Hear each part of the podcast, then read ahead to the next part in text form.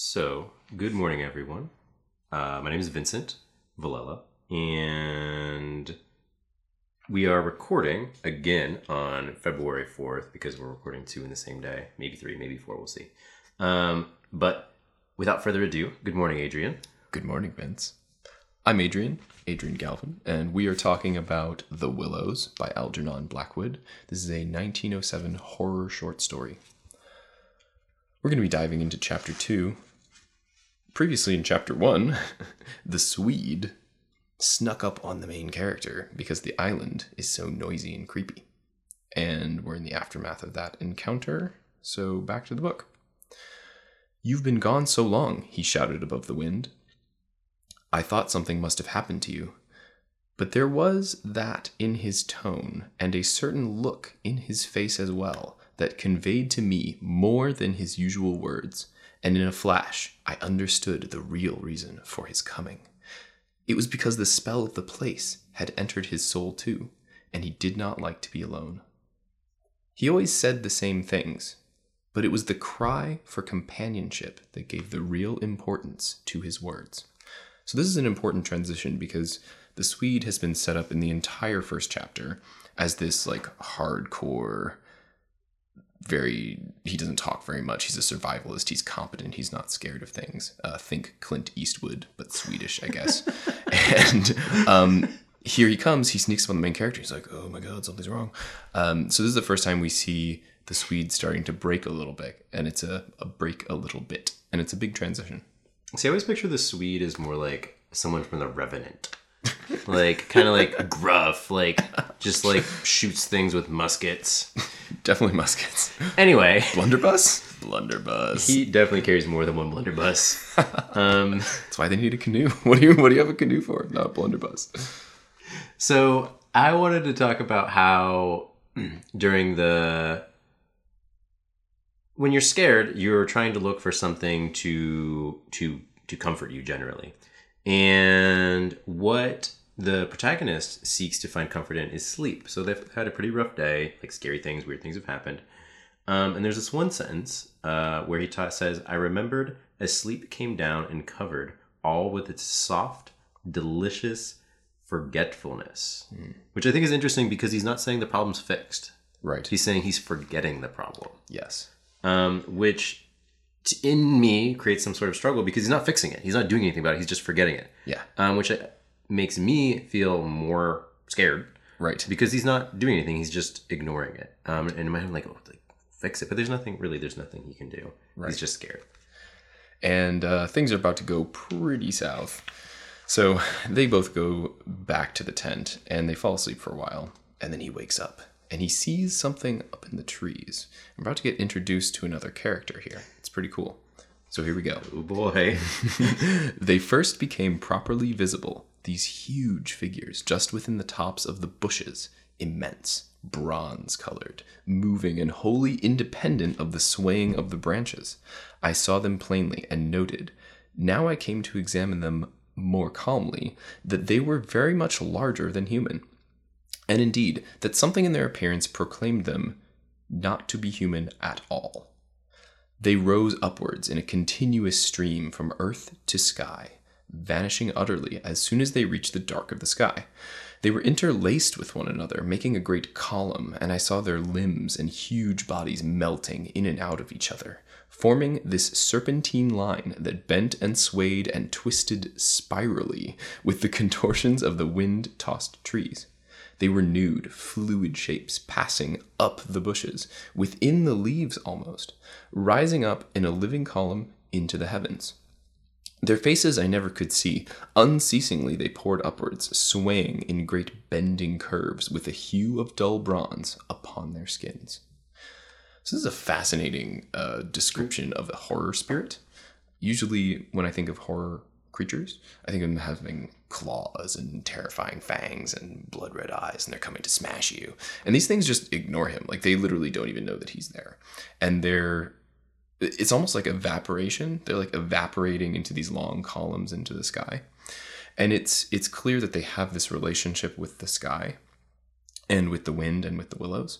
And you will see later on in the book that the the horror seems to come from the very air. It comes from above them and it's watching them and it's bleeding out of this place. And this is the first time that you see it. These are the creatures that make the island the way that it is. They sound they sound almost pretty. Like describing Yeah. them as bronze is a very strange choice, I think. Right. Um, because like while bronze I don't think is a comforting color. Right. Um, it's not like it's not spooky. Um, yeah, it's not, it's I almost pictured like angelic, like sheep, like kind of like Right. writhing. Angelic sheep. Um, it is really interesting because I think he's separated uh, the horror from the physical body of the thing. Like the physical bodies of the thing are unearthly, yeah, but they're not necessarily horrifying. They're kind of like beautiful spirits. What's horrible is what they can do in the world. And that, that separation is really interesting because I think a lot of current horror makes the body of the creature horrible. Whereas these are actually kind of, they're just n- unlike neutral. human. Yeah, they're unhuman. They're not horrifying.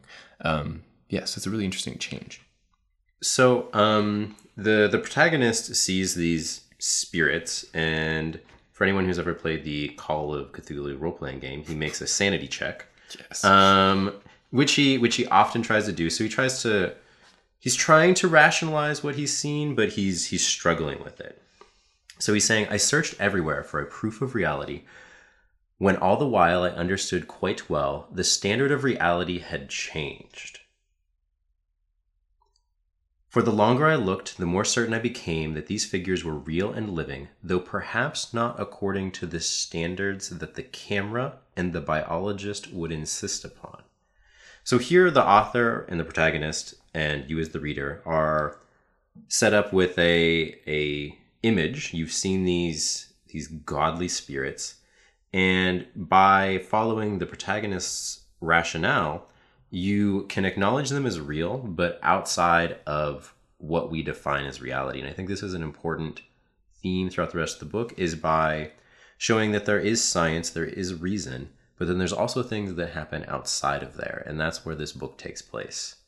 Um, so that's one of the things that make it makes it spooky is because everyone loves to find things that are not able to be proved, like magic. Right. Um, it's why people like magic tricks. It's why people like conspiracy theories. It's because there's something beyond reason Right. that impacts our lives, and it's almost it's comforting and exciting in some way. Right. I think you make a really interesting point because this was further back in the scientific revolution than we are right now. And in some ways, I actually think science had more credibility in a way that, than it does now, unfortunately. But um, it's interesting that he sets it up as this kind of bar for you to realize the insanity, right? That he's like, even a scientist could not explain this. And so I think he, he uses the credibility of that institution to um, show you how frightening this situation is and to take it outside the boundaries of the normal, right? Because science kind of explains what is happening. And so he's saying this is beyond any explanation that you or anyone who's, you know, much smarter than you are could ever come up with. And I think for for an individual during this time period, this is something like this is reasonable. Like this is a plausible story. right. Yeah. Like someone could imagine being at an mm. inn in Hungary Right. and someone sharing this story with them and be like, "Huh, Like, like that that might have happened. Yeah, I better not go there." yeah. All right, so moving on. We're going to talk about his reaction to seeing this. So he sees this angelic uprising of bronze colored sheep, and he kind of freaks out, runs around the forest, does some strange stuff. and then we get this. I took a quick look around, a look of horror that came near to panic, calculating vainly ways of escape, and then realizing how helpless I was to achieve anything really effective, I crept back silently into the tent and lay down again upon my sandy mattress. First lowering the door, certain to shut out the sight of the willows in the moonlight, and then burying my head as deeply as possible beneath the blankets to deaden the sound of the terrifying wind. So I just love this because he goes through this terrifying experience, and the, the author describes it over pages. It's like this monumental vision, sort of hallucinogenic vision that he has. And his response is literally just to like run back into the tent and bury his head in a blanket, which I it's easy to look down upon from like the comfort of our kitchen but at the same time like i could see doing that. And he doesn't really have any option. He does talk about that later. We won't get into it but he says what am i going to do? Get in the canoe and run away at midnight? You know like he doesn't have anything else to do. And so it's this incredibly human moment because he just terrified like terrified he just hides from it. He just he has no other option.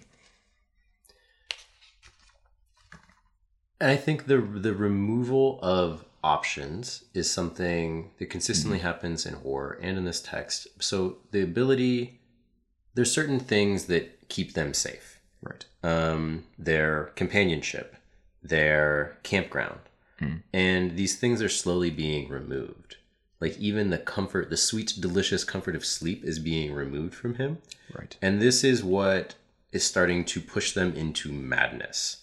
And this is a theme you see in a lot of short stories from this time period and works that build upon this.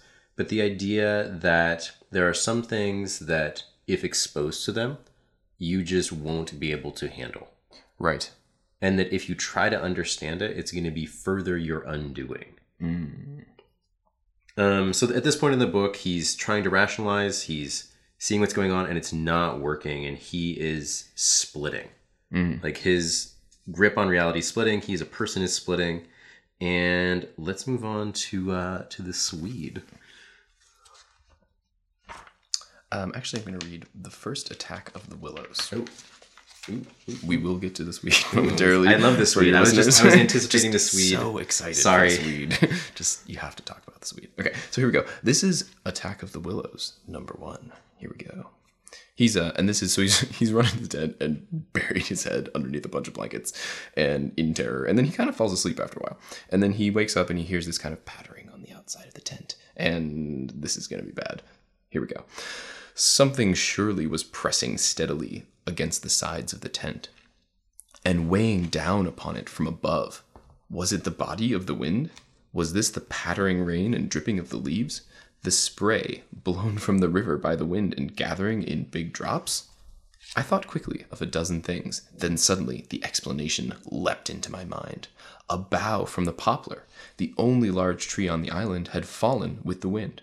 Still half caught by the other branches, it would fall with the next gust and crush us and meanwhile its leaves brushed and tapped upon the light canvas surface of the tent. I raised a loose flap and rushed out, calling to the Swede to follow. But when I got out and stood upright, I saw that the tent was free. There was no hanging bough, and there was no rain or spray. Nothing approached. So he goes on then to talk about how the willows have kind of moved and he's freaking out and they're terrifying.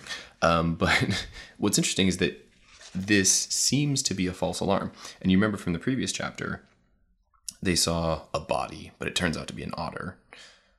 So that's a false alarm. But here, he thinks that something is happening and he runs outside to check. And it turns out we believe that nothing's happening, but actually, they have been attacked. And we're about to hear about what happens. But I think that's that um, his instinct to denial, that's something you've pointed out, that he just has this unshakable desire to deny everything that's happening, even when he sees it firsthand. Another thing here that made me think is when you read stories of like people that have night terrors, Yeah. they often will describe pressure on their chest. Oh, wow. So this is something that is relatable probably to a lot mm. of his audience and like someone's probably heard of this happening to someone before. Or it might happen to you, or even like I don't know. I've been camping and like been like, oh crap! Like I forgot to put the food up in a bear bag. Mm. Like I have to go do it. When of course like there's no bears for hundreds of miles. Right. But there's like this sense of like, oh, like there's this one thing I can do, and then I'll be okay, and then I can sleep. Ah. Yeah, that's good. But maybe there are bears. Where There, there might there might be some some willow bears. Willow bears.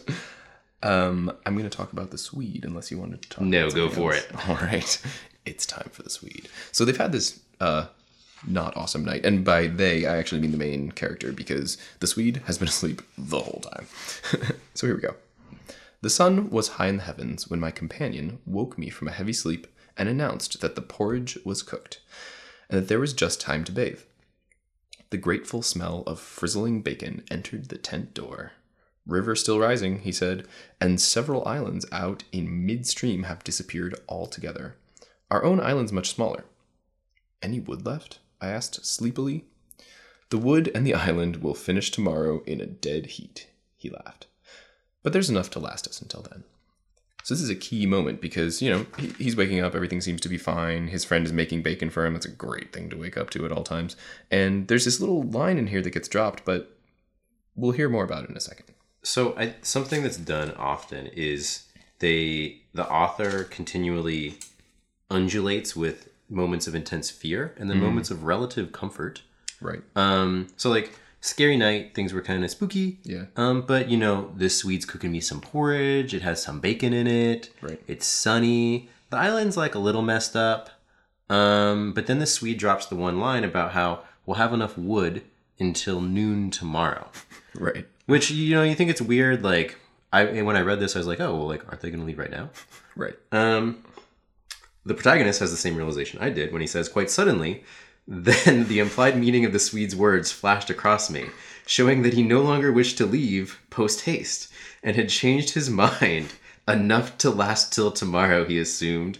We should stay on the island another night. So he gives you this brief comfort and then rips it away from you. Right. Um, and that further unsettles you. Right. So rather than just implying horror and horror and scary and scary the whole time, he gives you a, a respite. Is that a word? Respite. Respite. Respite. Um, he gives you a respite. Respite. He gives you a comfort, like comforting time, and then pulls that rug out from under your feet.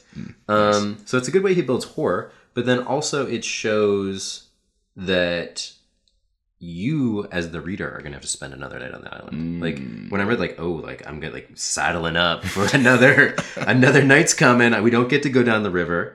Um, so that's that's why that's so significant, I think, and you'll see this pattern repeated over and over again in this text.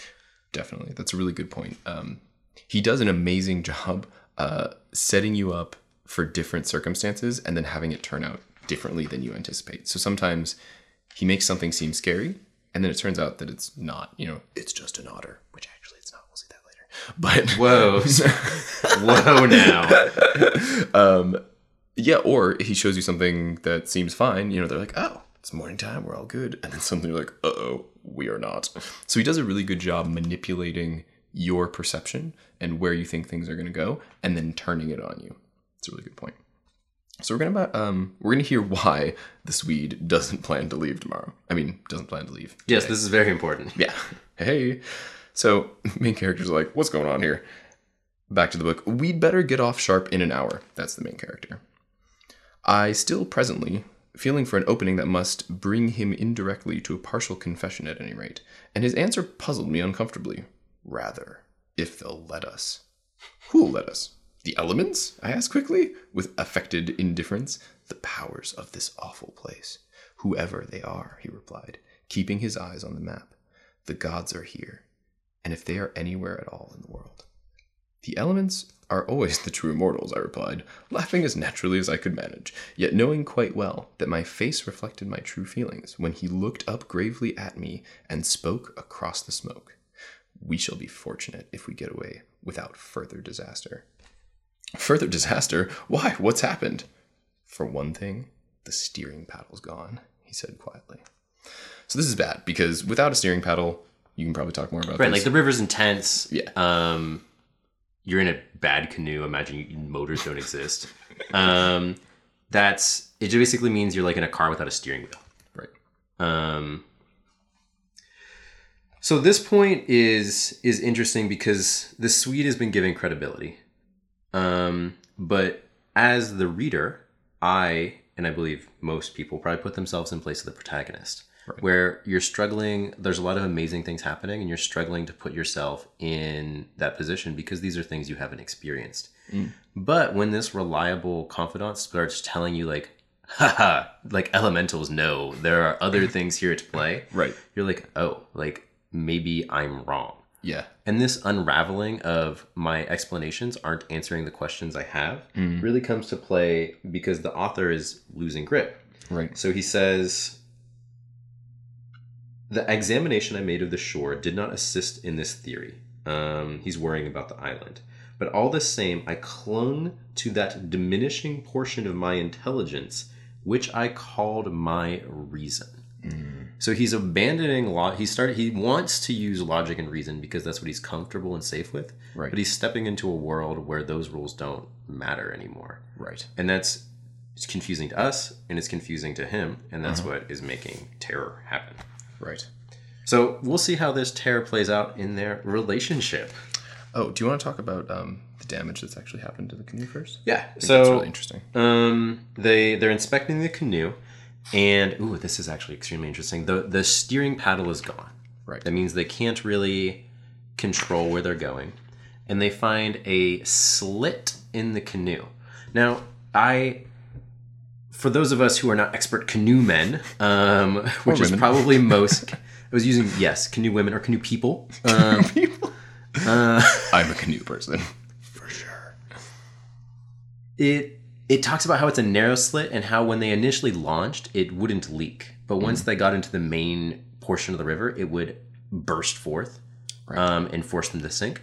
And then they also point out about how one of their paddles has been sanded so thin that on first stroke in the river it would snap Right. so there's all these things that appear to give them safety and comfort but then would be removed um, quite quickly and the Swede keeps talking about how they're meant to be a sacrifice. Oh yeah. Um, and that's that's strange. The protagonist doesn't understand what's going what's going on. I didn't understand what was going on, but the Swede thinks something wants them to fall into the river and drown. Right. Um, which is strange. So the protagonist then will explain it by wind. Wind is the primary. Wind and rocks Right. have caused all these damages. Right. Which is plausible. Like it might have. Sure. But it is, it's really interesting to consider because the Swede is totally convinced that there are evil spirits on the island that want them to die. He has not seen them. The main character just saw them last night. Like he witnessed the attack of the willows. He witnesses these bronze But he flying sheep. explains them as a hallucination. He rationalizes Right. what he saw as just a trick of the mind. But it's interesting that he's the one who's seen them and he doesn't believe it, whereas the Swede hasn't seen anything and he knows they're in big trouble. So it's kind of this interesting contrast of their sensitivities. There's like a dichotomy between one understanding of the world and then like a logical science reasoning of the world. Right. Yeah, it's really well done. And that uh, tension is going to lead to a little bit of conflict. Oh no. so here we go. Um, they're talking. So they've observed previously that there are these small pits everywhere on the island. There's this really interesting texture to the sand, as if there are these little. I don't know if you've seen antlion pits, but they have these like direct sort of inverse cone pits in the ground. So he's seen these all over the island, and they're definitely weird. And there's a pattern on that paddle that's been sanded down that tells them that something weird is going on. And the Swede says, Yes, he said, I know. They're all over the island. He's talking about those sand pits. But you can explain them, no doubt. In response, wind, of course. That was an aggressive reading. Okay. So the the main character, Wind, of course, I answered without hesitation. Have you never watched those little whirlwinds in the street that twist and twirl everything into a circle? This sand's loose enough to yield. That's all. So yeah, they're they're starting to disagree about stuff. And although the main character's explanations are technically possible, like yeah, we've all seen that little sort of vortexy whirlwind on a concrete surface or something like that. But um, it's clear to the Swede that this is not what's happening, and this guy's in major denial, and it's starting to cause some tension in their relationship. So let's close out this chapter um, by looking at the the last little section because it, it again, whoever edited it, the edited edited this way in this way did a fantastic job. Um, the Swede, he said nothing to me, however, about it, and I asked no questions. And meanwhile, as he mended that torn canoe with the skill and address of a red Indian, I was glad to notice his absorption in the work, for there was a vague dread in my heart that he would speak of the changed aspect of the willows. Mm. And if he noticed that my imagination, and if he noticed that my imagination could no longer be held a sufficient explanation of it all. So he's at this point there's a there's a conflict externally um, between him and the Swede and him and nature, but then within himself between reason and the impossible. Nice. Yeah. Closing thoughts. Closing thoughts. I'm ready for section three. Right Um, to see how things heat up. Oh, yeah. So, this has been chapter two of The Willows. Thanks for joining us on the Book Cult podcast. We will see you next week.